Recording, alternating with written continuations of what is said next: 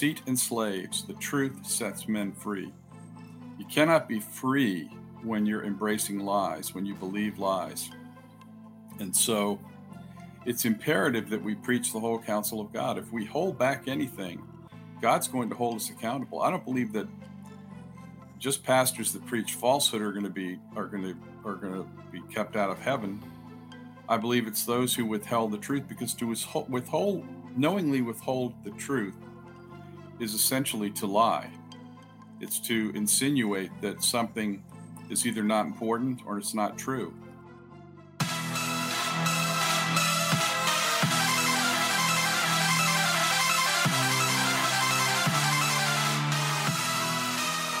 Get ready for the uncloseted conservative hour you've been waiting for. No censors, no fake news, just facts and the freedom to speak them. Friends, if you are still in the conservative closet, I've got one question for you. Why? We've sat in silence. We've been on the sidelines for years. How has it been working out? That's why it's an uncloseted conservative revolution right here, right now. Let's get into it.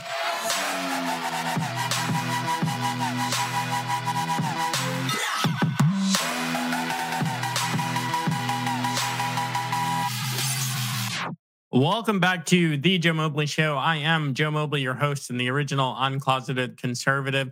Guys, we've got an awesome show for you today. Longtime friend of the show. You know him, you love him. We've got Reverend Bill Cook with the Black Robe Regiment. The website is blackroberegiment.us. And regiment has a T at the end of it, folks. Texting is making us dumber. Maybe we'll touch on that later. But anyway, the show is presented by Birch Gold Group. Guys, if you want physical gold and silver products, if you want to secure the value of your savings in a precious metals IRA, similar to 401ks with your work or IRAs that you have with private brokerage funds, you've got to check out Birch Gold Group. They're the best in the biz for precious metals, IRAs, and physical gold and silver products. They've got a free gift for you. All you got to do to get it is text Mobley to 989898, and it will be delivered right to your phone. Text Mobley to 989898 today. All right, let's get into the interview with Bill Cook.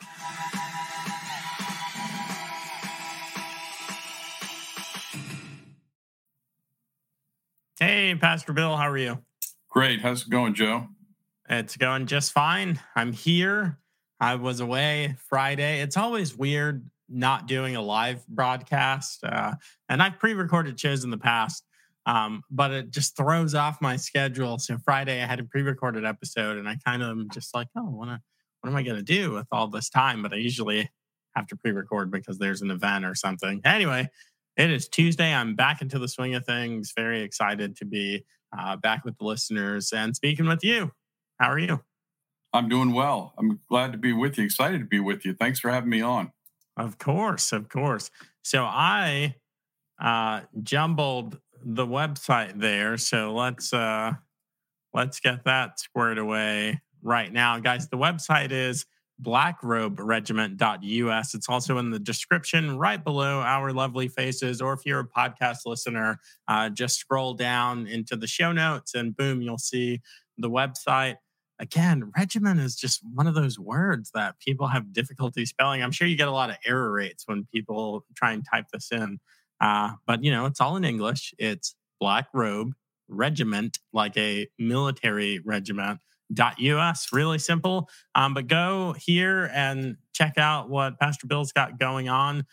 Just love this. Securing the blessings of liberty. Okay, if that phrase is unfamiliar to you, then shame on you. You've got some work to do. But aside from the website, got to talk to you about Virginia Beach. We were in Virginia Beach together. It was an awesome time at Clay Clark's event. But the night before, you did something super special, super awesome. I was in the area. I actually wasn't able to make it. But talk to us about that event and what you had going on down there. Well, Clay had called me and said that he had come to the conclusion that pastors were really the key to turning America around. And he said in so many words, we've we really bet the farm on pastors taking a stand in America. And he asked me to organize a pastor's event, which I did.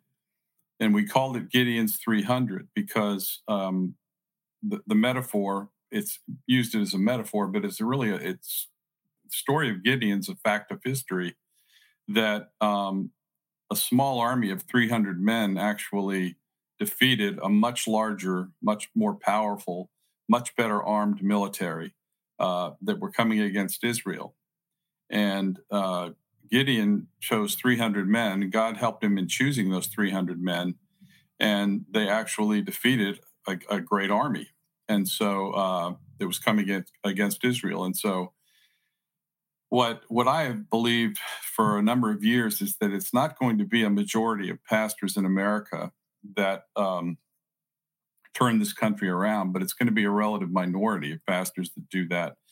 And even during the American Revolution, it was a relative minority of pastors who actually got involved, who actually were patriots and who were instrumental in the American War for Independence and in the lead up to the War for Independence, because they had preached the political worldview in the founding charters for many years before the revolution began, so that the ideas therein were pretty well known. They were ubiquitous among the American people.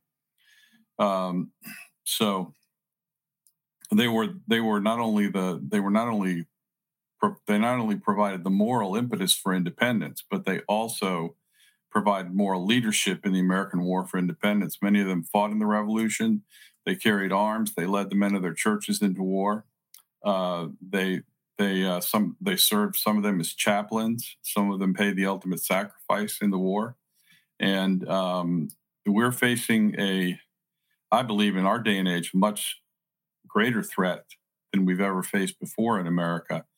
And it's imperative that pastors really relying on the power of God, step up in this battle and begin to contend for liberty in America. So I thank you for sending me the pledge. I was looking at it. And there's so much in it. It's tough to get through in one read because it's like you read these books, you read these historical documents, and they're just chock full of little gems. But immediately at the top here, this is something that a lot of Americans are unaware of, but especially a lot of Christians need to understand. That liberty is sacred, and understanding that liberty is sacred, the gift of God bestowed by Jesus Christ upon his church, the bride of Christ. That's so important. And I love the capitalizations here because in many of our historical documents, the word liberty is always capitalized, personified as something that has been gifted to us. In some ways, they describe it as, the laws of nature and nature's God, but they're talking about this real, true freedom, and had the understanding that it's the freedom to do what is right, not licentiousness, not drugs, pornography, alcohol, the freedom to do what is right. That liberty is sacred and has been gifted to us by the Creator. And it's just like you look at this and you try and get through it, and it's like something that you could study every line for a good long bit. Why did you put this in here? Talk to us about that concept of liberty being a sacred gift of God. Well, liberty, true liberty, or as I believe it was sometimes referred to as substantive liberty is something that that's unique to the church. The scripture says that Paul talked about the children of disobedience, those who are still subject to the prince of the power of the air. When he said children of disobedience, he was talking about the children of Adam's disobedience who are born dead, as the scripture said. Bob Dylan used to sing, I was born already ruined, stone cold dead. It's an old song, as I came out of the womb. And really, we are all born dead until we meet Jesus Christ, until we are born of God, and we have the nature of God within ourselves. And so we are born slaves, and we're under the We are ordered by the prince of the power of the air, the spirit that works in the children of Adam's disobedience. And so men are born slaves. So the only people that can possibly truly be free are people who are born of God, who are Christians, who have been regenerate, become regenerate by the Holy Spirit. And so when we meet Jesus Christ, we have something unique about us. We're not blind anymore. Our eyes are open. We can see what we couldn't see before. We can see things spiritually like we didn't before. And we also understand liberty from sin, liberty to do good and not evil. And, you know, Paul the Apostle even said, don't use your liberty as an occasion for the flesh, but through love serve one another. And so if we think that government is unimportant, and we walk away from government, and we don't, as Christians, assert ourselves in government, assert our role in government. We have a role in government. Then our country will devolve into tyranny. It's inevitable. It becomes inevitable, and to a great degree, that's what the church has done for the last 60 years. It is bought into the lie that government is secular, that government is dirty business, and that the church has no business in that. We just need to be out preaching the gospel and not being concerned with what happens in government. However, we're seeing what government under the control of children of disobedience is doing today. We're on the verge of losing our country. And so we need Christians like never before to begin asserting their influence in government, because the children of disobedience are not going to do it. That's essential. That's fundamental to a biblical worldview. Yeah, it's funny you talk about Paul's writings, and has this ever happened? I shouldn't be upset about it, but I am. There are certain verses, Bible stories, what have you, that have leaked out in the pop culture just enough that they've been like weaponized against the church, and you know, people just living in this licentiousness, just saying, well, Jesus forgives. And it's like, he does, but read the whole counsel of God. And Paul's sitting there talking about, so what then? The sin may abound. We just keep on doing our stupid stuff because we can just keep going back to Jesus. That's not how true faith works. I don't even want to say religion, because then that's another thing. Like pop culture, like even the word, it's like when they say religion, it's like a weapon. It's like they're throwing like a ninja star. But one of the ways to combat that is to actually study God's word. And I've listened to you speak about this a handful of times. It's uncomfortable. You can see, especially, I imagine, I wasn't there, but I imagine you have a group of pastors. There can be some discomfort in the room, some shifting of seats, maybe some adjusting collars and buttons and whatnot. But a big part of the issue, and I think that you've been a little soft-handed here, I'm gonna deliver it. A big part of the issue is believers aren't consuming the whole counsel of God, and pastors aren't preaching the full counsel of God from Genesis 1:1 to the end of Revelation. I should know how many verses are in to the last verse of the Bible. There are people that are stuck in the New Testament. There are people that are stuck in the Old Testament. There are people that are stuck in the first 5 or 9 or 10 books. And it's so interesting how these little groups develop. But you're someone... You're a reverend. You've done a lot of preaching, but now you're speaking a specific message straight to the hearts of pastors in the American church, that you have a duty, a responsibility, not just to the nation, not just to the church, but to God, to preach the full counsel of God, even the things that are uncomfortable, the things that we're wrestling with. And I know for a fact, at least in my anecdotal experience, that there are pastors who are uncomfortable with certain things, so they don't preach it out of their discomfort, their lack of understanding, or their unwillingness to open themselves and the church up to a conversation about it.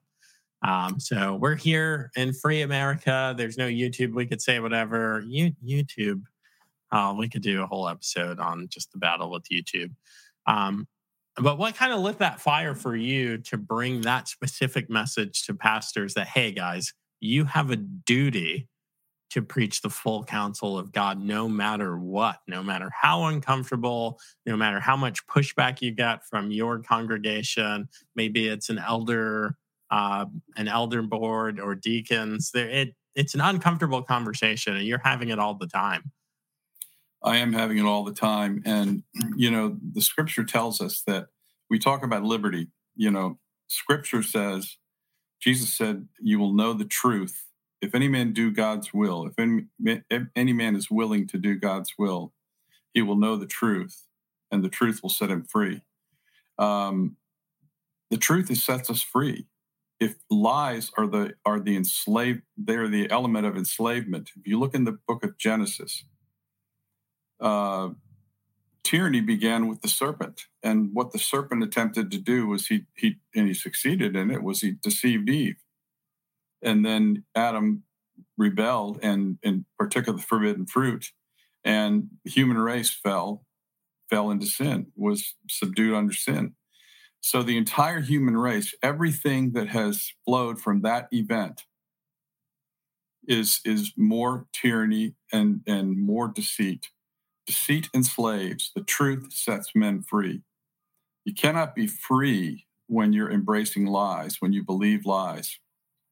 And so it's imperative that we preach the whole counsel of God. If we hold back anything, God's going to hold us accountable. I don't believe that just pastors that preach falsehood are going to be kept out of heaven. I believe it's those who withheld the truth, because to knowingly withhold the truth is essentially to lie. It's to insinuate that something is either not important or it's not true. And so we have to preach the whole counsel of God. Paul said he was free from the blood guilt of all men. Why? Because he didn't shun declaring the whole counsel of God to his hearers. And so as pastors, we should be frightened of not preaching the whole counsel of God. You know, we think about, you know, we worry that if I preach this, these people will leave. The people in my congregation who might be a little bit more democratically persuaded, they'll walk out and they won't want to come anymore, and I won't get a chance to preach the gospel to them, whatever it may be.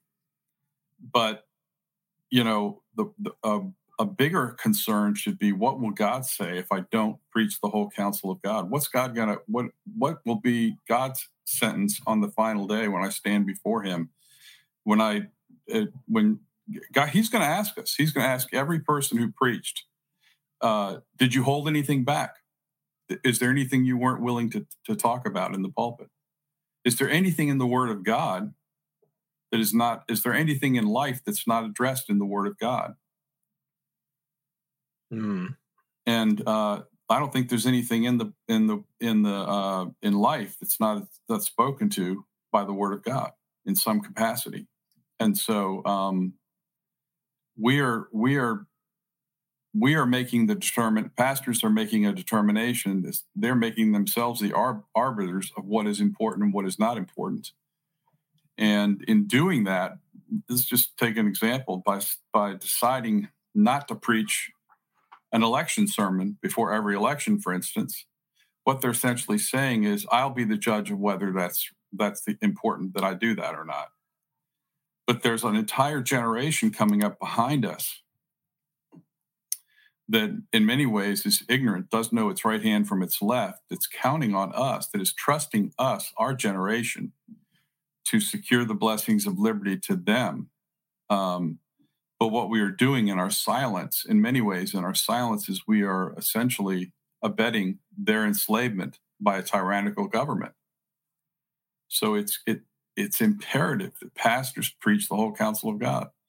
And I would say, in many ways, they need to start preaching on the things they don't like preaching about. They have a sacred duty to do that. And if they don't want to do that, if they refuse to do that, they might want to seek a different profession, because, you know, Scripture says that they will suffer a stricter judgment, a more austere judgment by God. I was reading that verse yesterday, or maybe this morning. I got up at 5 this morning, so it's been a long day already. But yeah, absolutely. No, it was this morning. We spoke about that at 6 a.m. men's Bible study. Just wow. A heck of a time. You're serious. But it's always a good time. It's funny. We spoke about that and finances. So very inflamed study this morning. Again, we could speak for so long about so many of these things. Some that stood out to me, this third point down here, the church is the light of the world, the salt of the earth, coming out of the 5th chapter of Matthew. But this idea in civil society that we are to be the keepers of the blessings of liberty.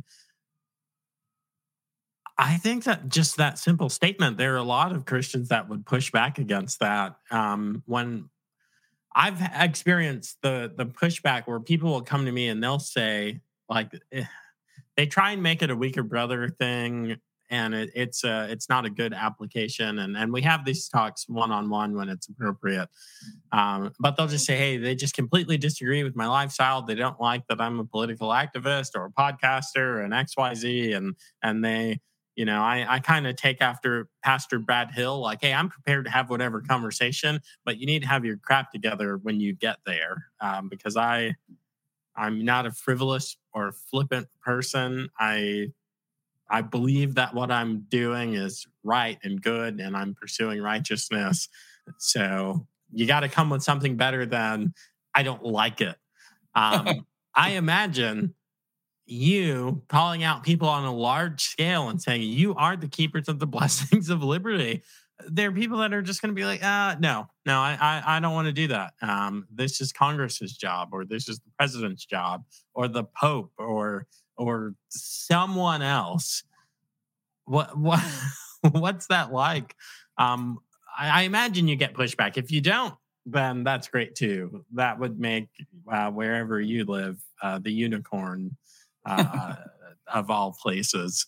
And we'll get a house, you know, across the street. But what's it like when you're talking to people about this concept in our society, in the world, not of the world, but you've got to engage with the culture. You can't divorce yourself from it. That's to surrender the culture to Satan. When I use the term keeper of the blessings of liberty, what I mean is guardians. It's a stewardship that's been entrusted to the church. Again, it comes down to who is a child of God and who is a child of disobedience.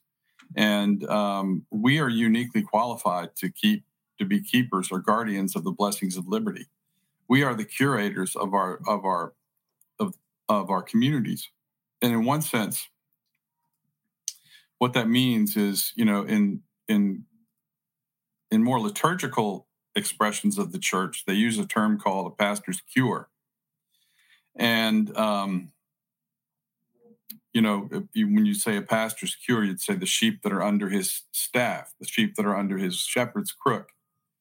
And, but if we think about it, you know, in the Catholic Church, as an example, what they do is they teach that a pastor's cure is not just the people that come to his building on Sunday mornings, but it's the people in the broader community around the church that where the church exists. And so they have dioceses, they have parishes, and even though a pastor may not interact directly with everyone in his community all the time, he needs to be available to them. He needs to minister to their needs and be available to them when the need arises. And so we need to broaden our understanding of what a pastor's shepherd rick, if you will, is, to encompass the larger community, and that would include government.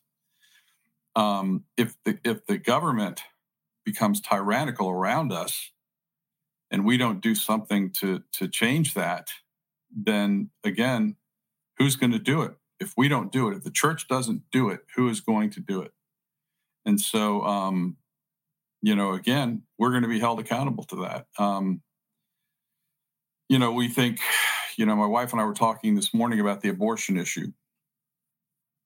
We have a or a ministry we started called Project Josiah, which is, I would say, is pretty low impact. We're not advocating any violence or anything super radical. We're just saying Christians need to find the nearest abortion clinic and go there on a consistent basis and pray for its closure, because it's innocent blood being shed in our communities. And so we need to care about that. Even though, you know, unborn babies can't speak for themselves, somebody needs to speak for them. So it's simple. We're just saying, come to the nearest abortion clinic and pray for it to close, pray for it to end. And you would not believe how hard it is to get people to do that. We were very excited a couple of weeks ago when a couple came down from actually Loudoun County here in Virginia. They were, I believe they might go to the same church that you do, Cornerstone. Oh, wow. And they came down, and the mother. Oh, I go to Percival Baptist. Oh, okay. This is a group, a couple that goes to Cornerstone. But the mother was she just a beautiful couple, beautiful children, unbelievable. And she's written songs about praise songs about abortion. She just had her kids out there singing in front of the clinic. It was so exciting and blessed to see these kids. You just fall in love with them when you met them, and.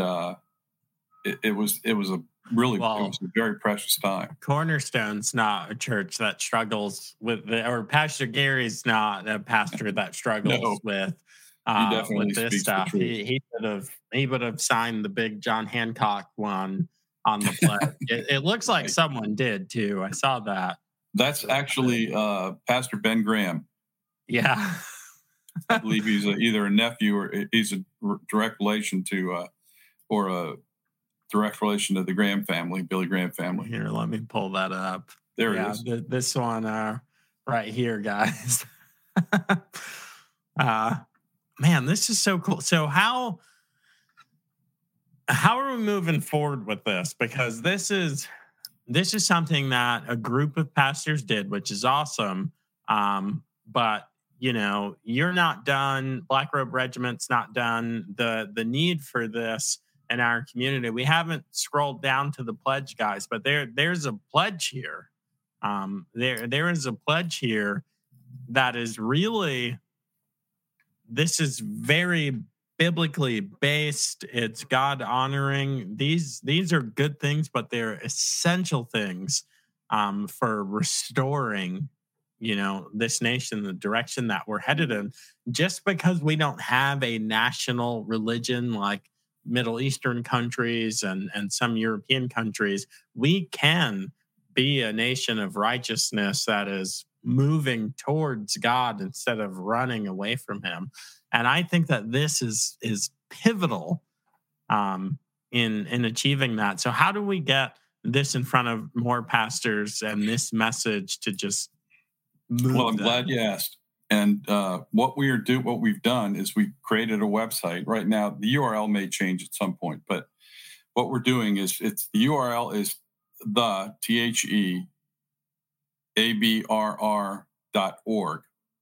And on that site, the entire pledge is displayed.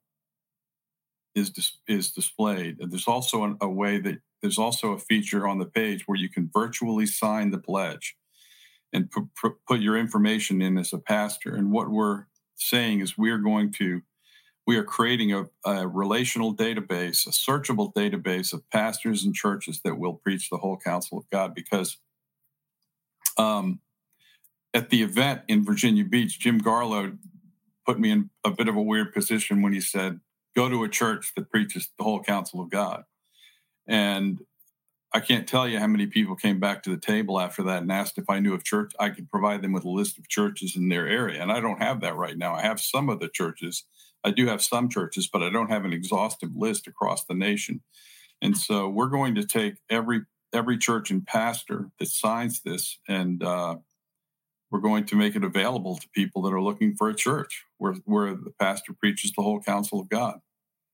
So that if pastors want to get their name on this list, go to this website. It's theabrr.org.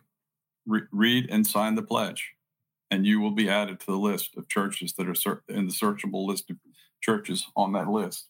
I'm hoping there'll be a lot of pastors that do it, but we'll have to see. You know, it's a pretty significant commitment, as you have said, Joe, and it's not child's play what we're doing. It requires a real commitment, and it requires people with the mettle and the courage to do the things that need to be done. So we need more pastors to join this effort across the country. And I'll tell you, if the more pastors that do this, we'll start to see America turn around. God will bless our efforts, because we need as a nation to turn to righteousness. And right now we're battling not just tyranny, but we're battling ourselves in many ways because of our fear. We're letting ourselves be controlled by false narratives and so forth. And it's time for the church to be the church, to stand up and take a stand. And saying that I'm just about preaching the gospel doesn't cut it. It's not, just the good news of Jesus Christ by itself, the message that Jesus suffered, died, and rose again, and is coming back. That is not the whole counsel of God. It encapsulates the whole counsel of God, but there's other things we need to do as Christians. And like I said before, there's a whole generation that's counting on us. An entire generation. I mentioned this before. I have five kids, 10 grandchildren, and they are counting on us. And what I see right now, if the trajectory of our land does not change, they aren't going to have a country. They're going to live in a tyrannical state. And we can romanticize. Well, the church is. We can say the church has always thrived in persecution. Big deal. We have to thrive in persecution, but there's no reason we have to go through it if we'll do the things that are right to secure liberty. The reason we're under persecution, the reason that persecution is looming, is because the church has given silent consent to the things that are being done throughout our society, whether it's abortion, whether it's sodomy, LGBTQ, whatever it is, the alphabet soup of acronyms from the left. It's because the church has not done what it needed to do. I was counting the other day. They're up to 1/4 of the alphabet. So that's how many letters there are. Yeah, I think it's LGBTQ. Wait, I always say a joke and I say LMNOP. Those aren't the right. It's LGBTQIA and plus. Who the heck knows what the plus is now? But LGBTQIA. It's the anything goes alphabet of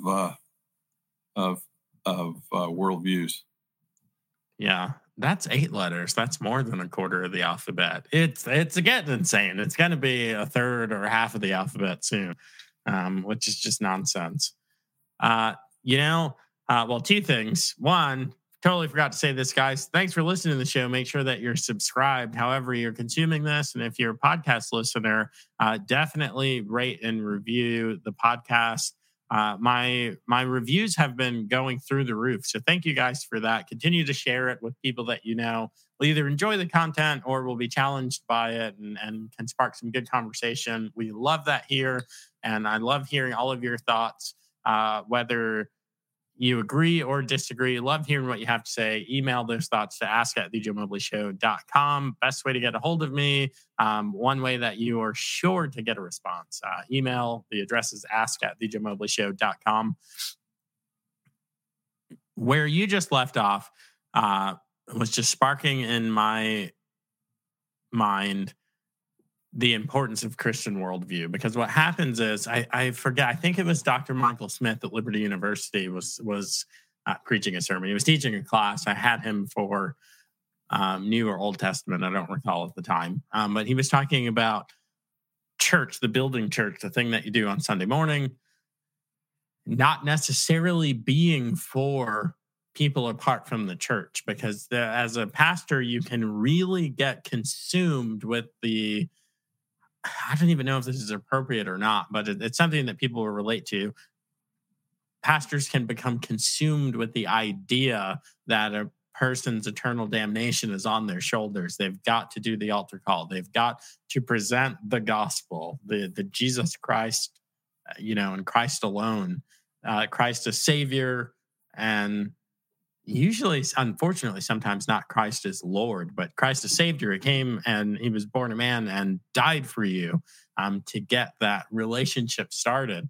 I don't know what that pressure's like. I'm not a pastor and I don't play one on TV. But church is for fulfilling and renewing the spirit of the people, the actual church. And for us, what I love about church is the pastor is helping God's revelation come alive to me and deepen my understanding, not of myself or my family, but my understanding of God. That's what the Bible is about. The Bible's not about us. It's about God revealing himself to us throughout the ages. It's awesome. A lot of churches have moved away from that, and it's causing biblical worldview problems where the butts in the seats don't actually have a biblical worldview. I don't know if you've seen this. Can you speak to that some? Because not to say that people at church are bad. We're all sinners. We all deserve the same thing, and by grace we are saved because of Jesus. Yes, that is good. Do teach that. But we need for a biblical worldview to be established. And a lot of people don't go to Liberty University, or they don't watch theological, doctrine-infused theological debates on YouTube or theological podcasts. They go to church, and that's, they're being preached and their biblical worldview is being built up, except for now it's not. Yeah, I would say the best thing that somebody can do to inculcate a biblical worldview in their heart and mind is to begin to read the Word of God on a regular basis. Study the Word. Paul wrote to Timothy, he said, "Study to show yourself approved unto God, a workman that does not need to be ashamed, rightly dividing, carefully partitioning the Word of God, understanding the principles in God's Word."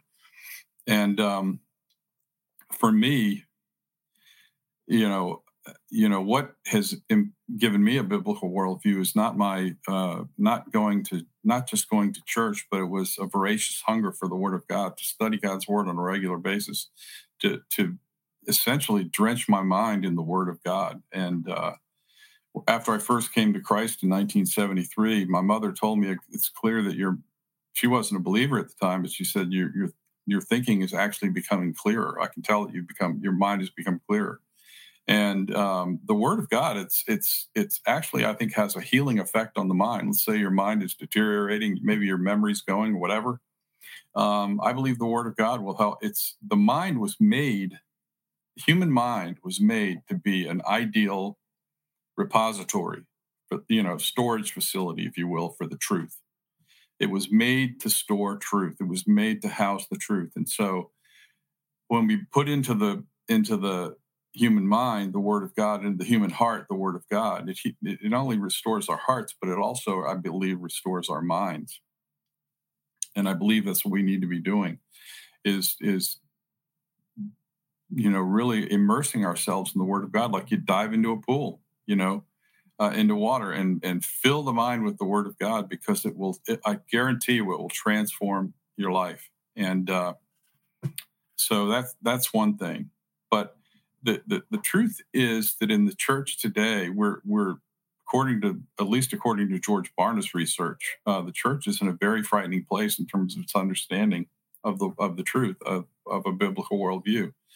I think maybe it's estimated that 6% of people who call themselves evangelicals have a biblical worldview, and pastors are not much better. So when you think about a biblical worldview, you may be thinking, I'm going to church and I'm going to get a biblical worldview, but you might not be getting a biblical worldview. It's kind of a crapshoot. You've got to first make sure your pastor has a biblical worldview, because if he doesn't, that's not what he's going to be communicating. It's imperative. And So we've got a lot of remediation to do in this area, and one of the things we're going to do, our entire website's being revamped right now. It's being redone. It's being filled out with more information. We're going to be putting up tools for a biblical worldview that people can use. There's a lot of websites that provide that information. I know Jim Garlow has a couple of them that he told me about that people can look to get information to fill their hearts and minds with the idea of what is a biblical worldview. You know, if we tend to think that the way to get people saved is we have to get them to go to church and they have to respond to an altar call and go up front and, you know, raise their hand and get saved. Well, it's been done that way forever in America. But in reality, you look at the book of Acts and it says the Lord was adding to the church daily, such as should be saved. He was adding to the church. And really the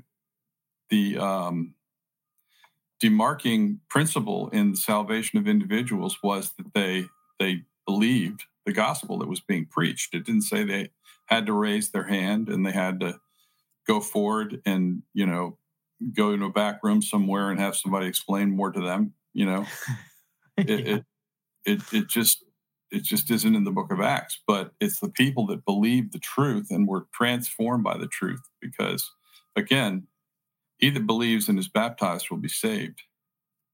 That's what the scripture says.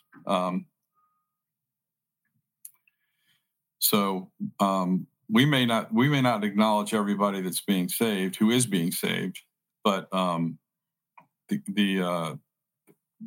defining element is believing the gospel and responding to it appropriately. Believe and be baptized.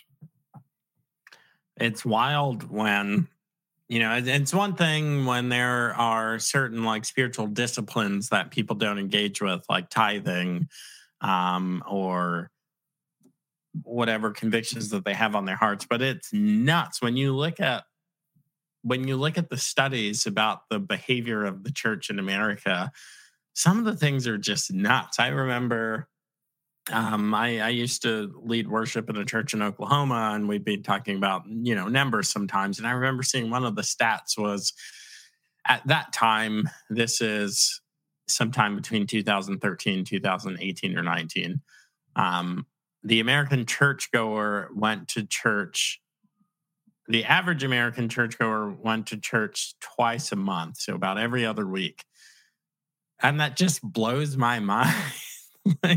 like we really phone in a lot of things. But then you get into the individual prayer life. There's a lot, you know, to be desired about the prayer habits of the modern American church. And then, scarily so, reading the Bible, just reading it. And people tell me all the time, well, reading the Bible every day is a gargantuan task. It's like, no, it's not. It could be a chapter where, I mean, maybe it's a little bit much for you to read a book of the Bible every day. It's not to read a chapter or to read a couple of verses. Right. Maybe read one of those little paragraph sections with a nice little, I mean, the way that it's been delivered to us, and there are unreached people that the beauty and intricacy of God's creation is what they're responsible for seeing revelation from. And we have leather-bound books with verses, chapter and verse, and heading titles and sections and the little thumb cut out so you can see the name of the book from outside and you don't actually need to know the order of the books. And people will say, I don't have time. It's too hard. We've got a dozen widely accepted translations and then several on top of that. Yeah. America's probably the most Bibled country in the world. You know, we have probably more Bibles in America. If Bibles transform lives, America would not be in the mess that it's in. And, you know, I think what that... What do you mean just having the book doesn't do it? Just putting it on my shelf over there doesn't... It's not transforming my life. You know, but here's the thing. We live in the age of DVD machines and wireless digital machines that play music, on demand, and we have digital books. We have every conceivable digital means of hearing the Bible. So it's good to interact. I mean, it's good to hear, and it's good to interact with your eyes with the scriptures. But if, let's just say, how most people drive to work every day. There are times, or they drive home from work. If they drive to work, then they end up driving home from work too. And so they're really, the idea that we don't have time for the Word of God really is a miss. It's just it's wrong. It's not true. We just don't make time for it. And so, one of the things that I remember doing as a young believer is I had the Word of God play. We used to have this show on a local radio station here in Northern Virginia called, there was a gentleman, it was called? The person who paid for the time on the radio was a guy named Russ Fiedler. He's deceased now. But he used to buy time 15 minutes a day on at least one radio station where the Bible was played for 15 straight minutes. And I used to listen to it every day and more than once a day. And so we have so many opportunities to read the Word of God. If you have an iPhone, if you have any kind of PDA, the Bible's readily available. You can download it to your phone or to your PDA, and you can play it whenever you're driving to work, whatever, and in between times. In fact, when I, as a new believer, I used to have somebody gave me a little Gideon's New Testament. I used to take that with me wherever I went. That thing never left my sight. And if I was sitting between classes at college, I would pull it out and begin to read it. And God really used that to teach me His Word. When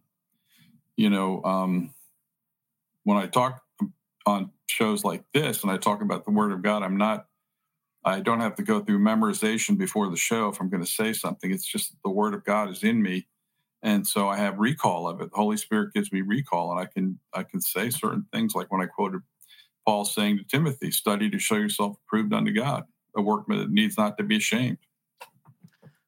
Yeah. And He will do that. God will do that to us, for us. This is a really strange experience. I worked in a jail once upon a time. And while recidivism rates are high, which means that someone who's in prison is very likely to reoffend and commit other crimes and go back to prison, it's not 100%. And these are people that literally, no pun intended or whatever, but they have nothing but time on their hands. They play a lot of games and they read a lot of books. And obviously, just like in hotel rooms in prisons, there are just Bibles readily available, whatever translation you want. There are other books of faith too, but the Bible is by far the most popular one. Yes, there are con people. Yes, there are people that are running all types of lies and storytelling to try and get good behavior, to try and get this, try and get that. But it is very interesting. For almost 2 years, it's kind of, I would spend 12, 13, 14 hours a day with these people. So you really do get to know who they are, hear their stories. They read the Bible. Many of them read the Bible for hours a day. No matter what kind of person you are, you can't expose yourself. You can't spend that amount of time with God and His truth and not be transformed in some kind of way. And obviously, whether it was right or wrong, I would encourage it when they were asking for things to do. I had a ton of doctrinal debates or just conversations with inmates who were asking questions because I didn't hide the fact that I was a Christian, and I don't think that anyone should. The people that say, "Oh, I don't want to get fired from my job," screw that. I would rather get fired for having a conversation with someone about theological issues than keep my job and shun the truth seeker. Like, what a stupid trade. But yeah, you're absolutely right. All that to say, you're absolutely right. Just the renewing of our minds, just reading God's Word is literally one of the only things that you need to do. You do need to have that prayer life, which isn't always just speaking. A lot of times it's the word meditation is almost like taboo, but it's listening in silence. Some might call that meditating. Yeah, but you are transformed by that. And you're absolutely right. That's how you get a biblical worldview. It is. There is not... I interviewed a guy. His name was Gary Binford. He's got a show. I think it's called United Patriots Uprising. And he said, God has an opinion about everything, and it's in there. Just like you said, there is no situation known to man that God has not opined about. We just need to go and seek it out. It's literally in the book. Like, it couldn't be easier. And we have Google, folks. Yes, we do. Like, are we kidding? We can Google our biblical issue. Just a few verses on the Word of God itself. The Scripture says that the grass withers. We know that's true because we see it every day. The flower fades, but the Word of our God shall stand forever.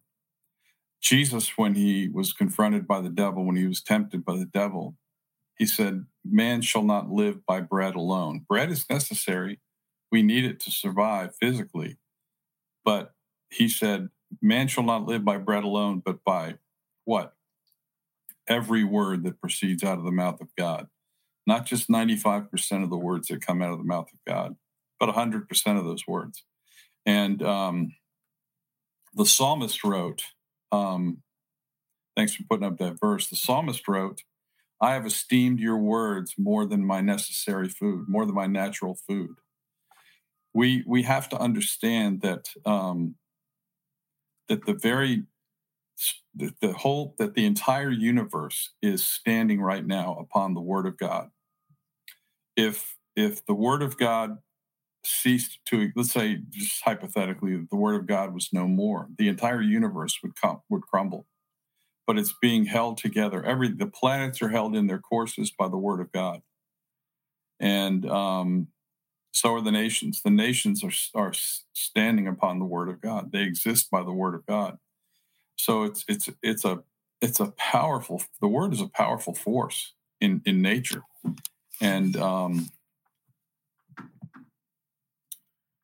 we really shortchange ourselves when we don't invest time in the Word of God.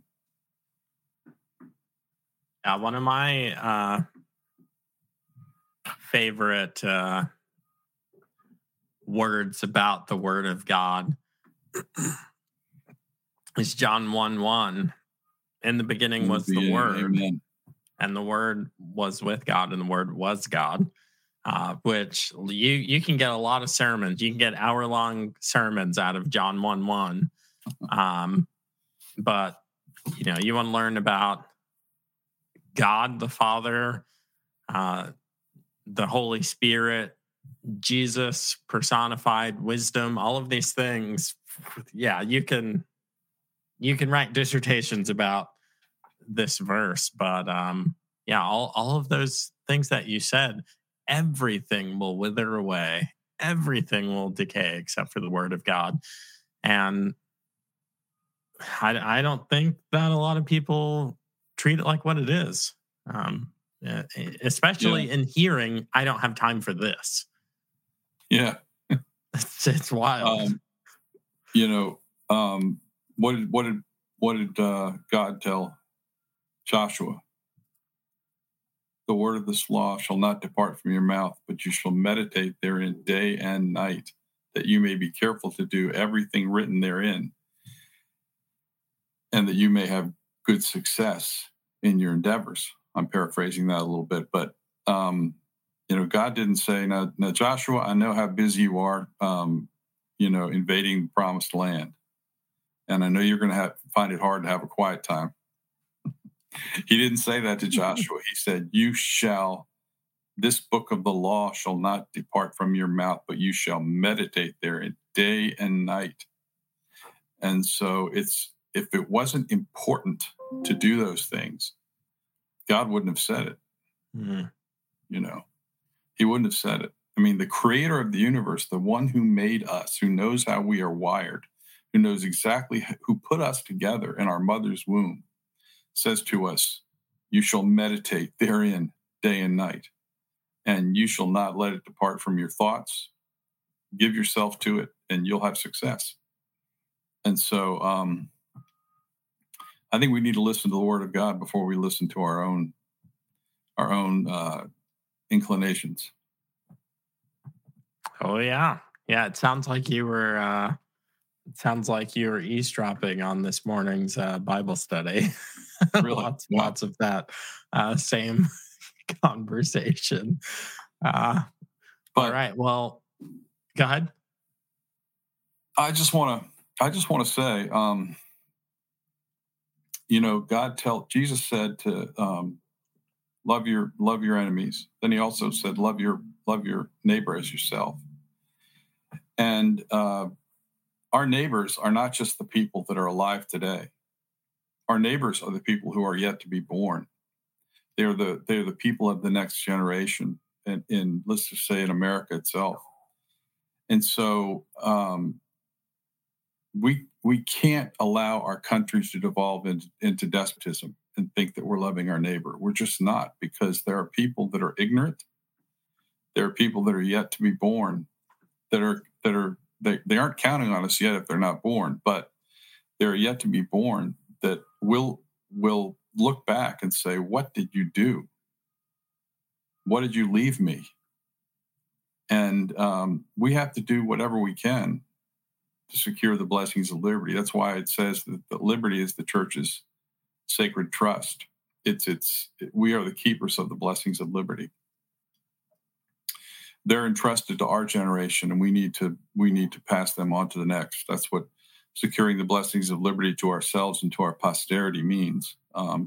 We have to love the generation yet to be born, and those who are ignorant. They don't even understand what liberty is right now. They can't tell their right hand from their left, and I believe we have a holy charge to do that. Absolutely. So I'll let you finish out on this thought. People asking for next steps. 2 Chronicles 7, 14. Man, that's small. Oh, I zoomed on the wrong screen.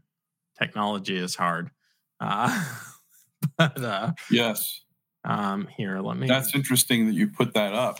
Zoom in, because we are. I just recently had a phone call with a brother named Kevin McGarry, who's based in Southern California, and another gentleman in Southern California, Jeff Daly, who leads something called the National Day of Repentance. And I need to introduce you to them. And we talked about the need for what we really need right now in our country, for this country to turn around, is the church. We need a National Day of Repentance. We've had our rallies in Washington where the church marches into Washington, or where patriots march into Washington, and we say that our rights are being violated. And, we're a constitutional republic, and those rights should be restored, that the government shouldn't be doing the tyrannical things it does.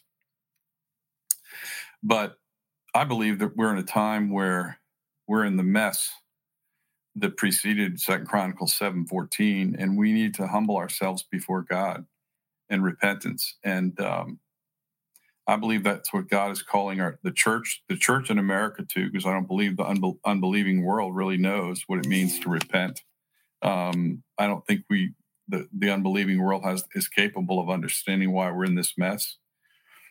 But the church needs to give itself to repentance, even though maybe we don't think that we are directly responsible for the things that are being done. Mm-hmm. In many ways, silence is consent, and the church in its silence has really given consent to a lot of the evil that's being done in our society today, and its silence and inaction. And so we need to repent before God, not just of our inaction and silence, but also whatever it is in our lives that we've given ourselves to, whatever kind of sin it might be. It could be abusive substances. It could be pornography. It could be any number of things. It could be unfaithfulness before God. We need to repent and ask God to forgive us. And I believe if the church went to Washington, D.C. on its face, humble before God, and beg God for forgiveness, and the need for our land to be restored. I believe that God would hear that prayer, and He would heal our land. Our land desperately needs healing today. And so I'm so glad you brought that verse up, because that's one of the things that we're going to be working on coming up is the National Day of Repentance. Awesome. Well, hey, I look forward to connecting more about that and learning all about that. For the podcast listener that can't see it, that verse, 2 Chronicles, now I just forgot I think it's 7:14. I don't feel like scrolling up. If my people who are called by my name humble themselves and pray and seek my face and turn from their wicked ways, then I will hear them from heaven and will forgive their sin and heal their land. It's the verse that we're talking about. Guys, the websites are blackroberegiment.us. It's in the description right now. And theabrr.org will be in the description soon. But this is where you can go and actually see the Gideon's 300 pledge that's up on your screen and that we spoke about today. Something is happening in the nation. Pastor Bill Cook here is right in the center of it. People say finger on the pulse. I don't know why that's stuck in my head right now. But he's got his finger on the pulse, so definitely keep up with him. You can follow him on Twitter. It's at Black Robe Rev. Right. Yeah, I can read that. There we go. This is what happens when I wake up at 5, at Black Robe Rev. And the link to that is, you guessed it, it's right below our talking heads, or in the description if you're a podcast listener. Here, there you go. For you visual people, yes, this guy is the same guy that you've been looking at for the last hour. So go give him a follow. Make sure you keep up with what they've got going on. Sign the pledge if you're a pastor. I know that they would love to have you on board. And this community of believers, this is how we're going to get it done. Hey, you signed the pledge, you preach right, which is the whole counsel of God, and then you and your church go to DC and repent and pray for healing. It's like a whole thing. I can see it coming together. Oh, well, Bill, thanks so much for coming on. Thanks, Joe. Is there anything else? Great. No, this is great. This has been wonderful. I really appreciate the opportunity. Thank you for doing this. Well, you guys have an awesome Tuesday. We'll see you next time. Sounds good. Look forward to being with you again. Thanks for listening, and I hope you enjoyed this episode of The Joe Mobley Show. Remember to subscribe and make sure you don't miss out on future content. You can always show your support by leaving a review or making a financial contribution by going to thejoemobleyshow.com and hitting support the show. Now to him who is able to do immeasurably more than all we ask or imagine, according to his power that is at work within us. To him be the glory in the church and in Christ Jesus throughout all generations, forever and ever. Amen. If that was the first prayer you've ever prayed, I hope it won't be the last. Until next time, this is The Joe Mobley Show.